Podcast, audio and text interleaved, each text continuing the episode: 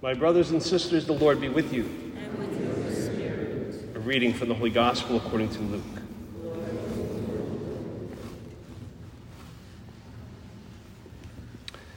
Jesus told his disciples a parable about the necessity for them to pray always without becoming weary.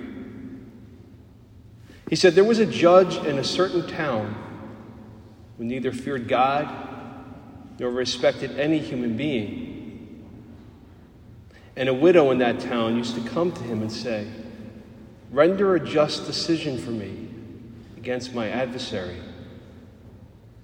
For a long time, the judge was unwilling.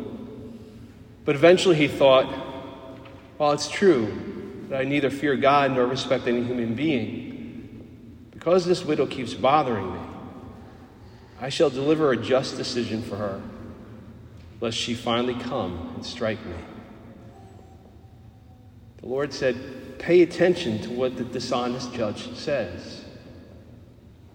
Will not God then secure the rights of his chosen ones who call out to him day and night? Will he be slow to answer them? I tell you, he will see to it that justice is done for them speedily. But when the Son of Man comes, will he find faith on earth? The Gospel of the Lord.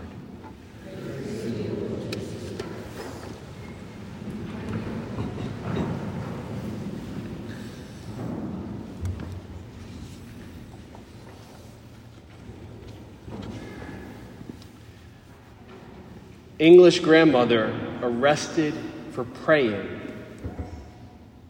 How the rosary became an extremist symbol. Were just two headlines that have in recent weeks been going viral. Having been duped before by what's called clickbait, where something is portrayed in a particular way to exploit people's outrage or their curiosity, it's understandable to wonder what's the rest of the story? Was the grandmother actually a drug mule who was arrested for carrying fentanyl as she was praying? Perhaps there was some hate group targeting non Christians with threats directed at them that if they didn't convert, and using the rosary beads as a sign of intimidation. But neither of those were the case. 76 year old Rosa Lalor, who lives in Liverpool, England, in February 2021, during the country's COVID lockdowns, was questioned by a policeman as to why she was outdoors. And when she explained she was walking and praying, the officer determined that was not a reasonable excuse. And so she was then arrested, detained, and fined. The Atlantic magazine's article on the rosary went viral so quickly and had enough people pointing out not only how incredibly offensive and factually incorrect the headlines were, at one point there was a, a subheadline that called the rosary sacrament, which one commentator pointed out even an ex Catholic who made it through third grade would have caught this one. There are seven sacraments, and the rosary is not one of them. So obviously, they didn't have even the most nominal of Catholics on staff to even overlook the article. They took the somewhat unprecedented move to change that headline twice to what they felt was a more acceptable headline of how gun culture co opted the rosary. They also had to drop their commissions graphic, which depicted the prayer beads as bullet holes, to just a simple standard image of this beloved devotional. All that aside, just going through the piece itself, a reader can recognize how the author was, pun intended, triggered when he saw someplace online a, a picture of a firearm with a rosary. He then went about trying to do everything from portraying the usage of the rosary as being militaristic, aligning it with different political movements, and then calling people who happen to believe that life begins at conception, that is horrified at the assaults on the life in the womb, including up to nine months, calling those people fringe and extremists. The article was, to put it charitably, a piece of trash that was infuriating on multiple levels that it's taken a few weeks for me to calmly revisit it.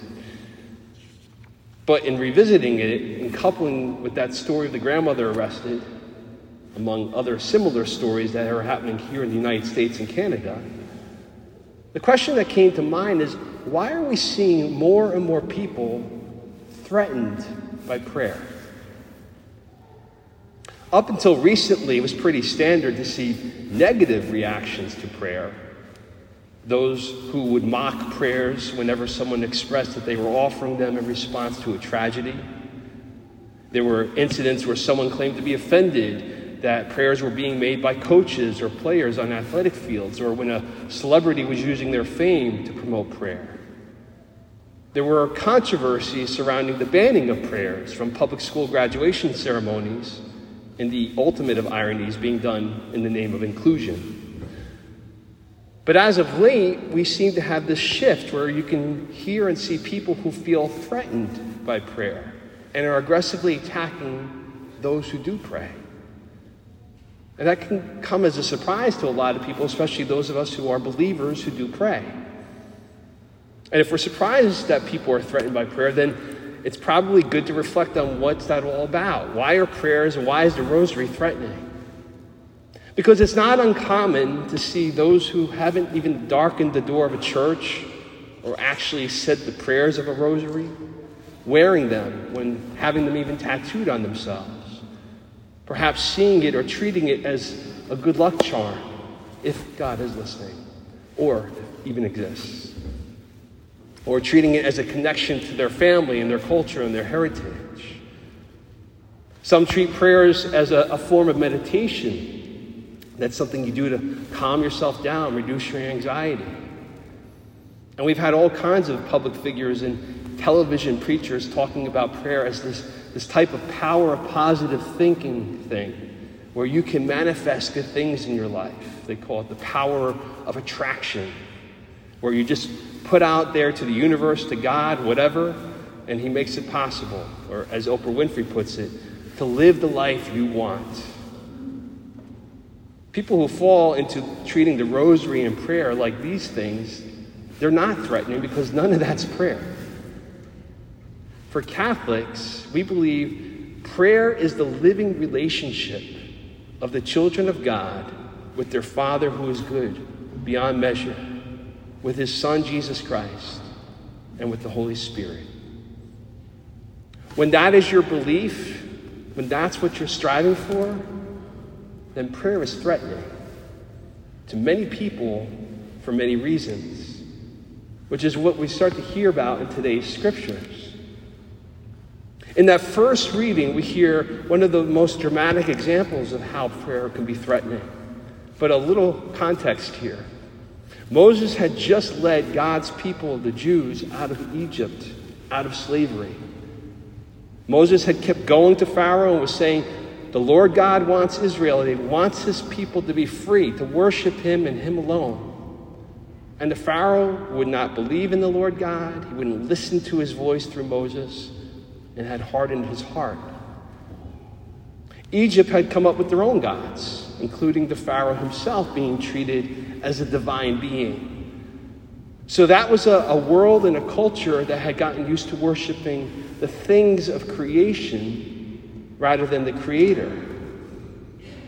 The more things change, the more they stay the same.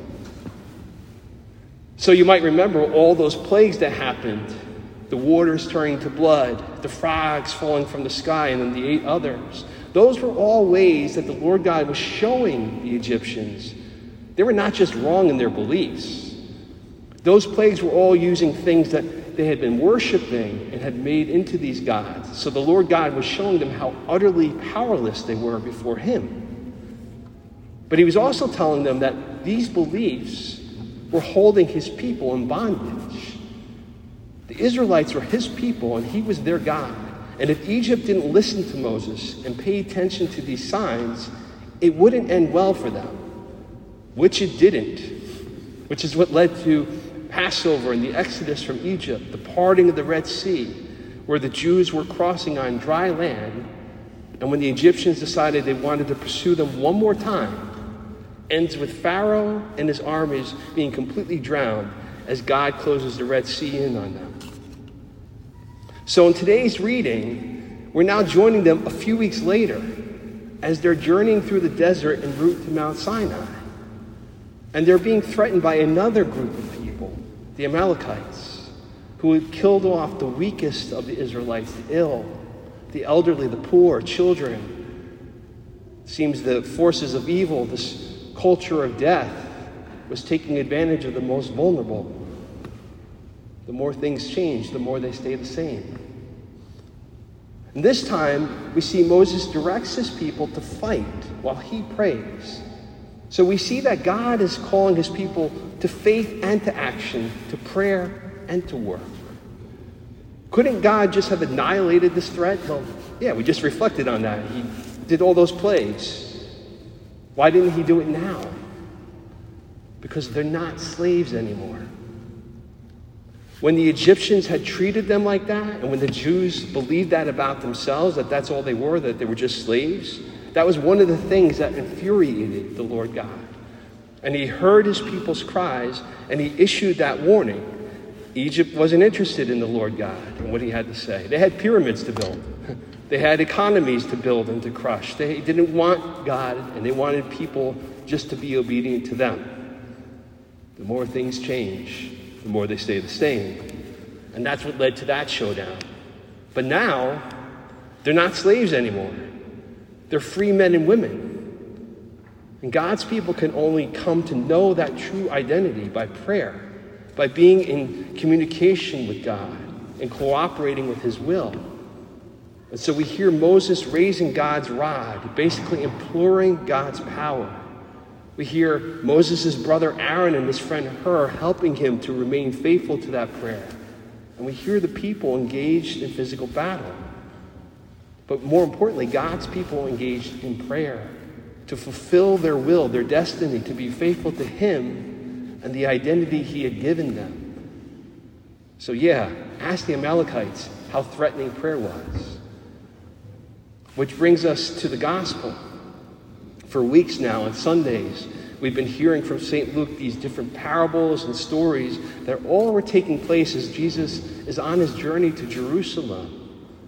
Jesus is heading there to face his unjust arrest and trial, his horrific passion, his death on the cross. And so his heart and his mind have been both focused on what he's about to experience and accomplish, and is trying to prepare his followers for what's to come for both him and for themselves. And the passage can be a little bit difficult to follow, especially with that parable that can be very easily misunderstood. So we have to remember Luke's opening words. Jesus told his disciples a parable about the necessity for them to pray always without becoming weary. So that's setting the stage. Jesus himself, God incarnate, is constantly seen going into prayer, and he wants his disciples to imitate him. And then he shares that kind of bizarre parable. Widows weren't just women who had lost their husbands in Jesus' time and age. They were some of the most vulnerable people that were taken advantage of on multiple levels. They weren't pitied, they were oftentimes ignored. And in this story, Jesus has her going to a judge, this government official who's known to be crooked, known to be self centered, only interested in taking care of himself and his cronies. The more things change. And this powerless, anonymous widow is seen going to him day after day, week after week, not demanding anything outrageous, not even sharing her valid and understandable woes. She's simply asking for justice. She's simply asking that a wrong that someone did to her be addressed. And the judge is literally sick of hearing from her that he finally decides, let me just do this thing so I never have to hear from her again. Jesus uses that to say, the Lord God who delivered his people from slavery, the Lord God who made them his people and has helped them to overcome every threat to their identity and their destiny, that same Lord God is now before them, flesh and blood in Jesus. And as they've seen and heard him preach and experienced the most vulnerable being seen and called by name and loved and healed with all those powerful miracles. Jesus is trying to say, how much more God wants to do for you and with you and through you than this judge did for this widow. And as beautiful a realization as, as that truth is, the world was very threatened by Jesus. The Romans, many of the Jewish leaders, and everyone in between, they were all navigating this very tenuous truce and agreements that they had where they were all jockeying for power and authority and wealth. So having God incarnate on the scene to upset things was very, very threatening, which is why he ends up on the cross.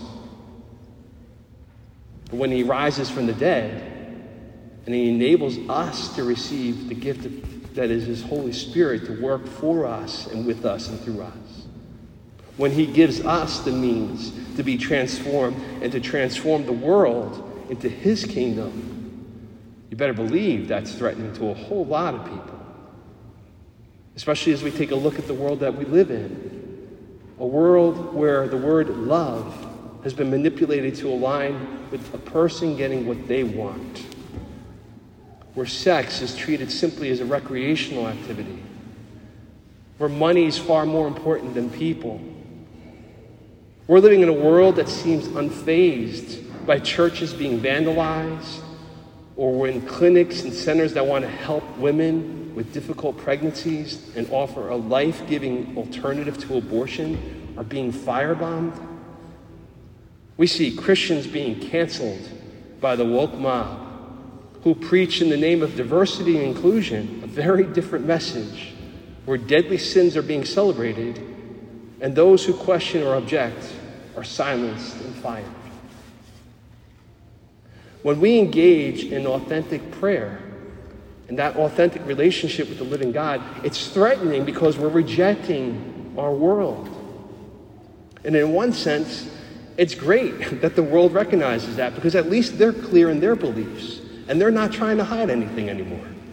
They make it very clear, clear they do reject the Lord God. They're comfortable with Jesus on the cross. They want him to stay there. And they want his followers to cower in fear, imagining the same is going to happen to them if you get out of line. But we know the rest of the story. We know that for thousands of years, people have looked to that cross, knowing that was far from the end.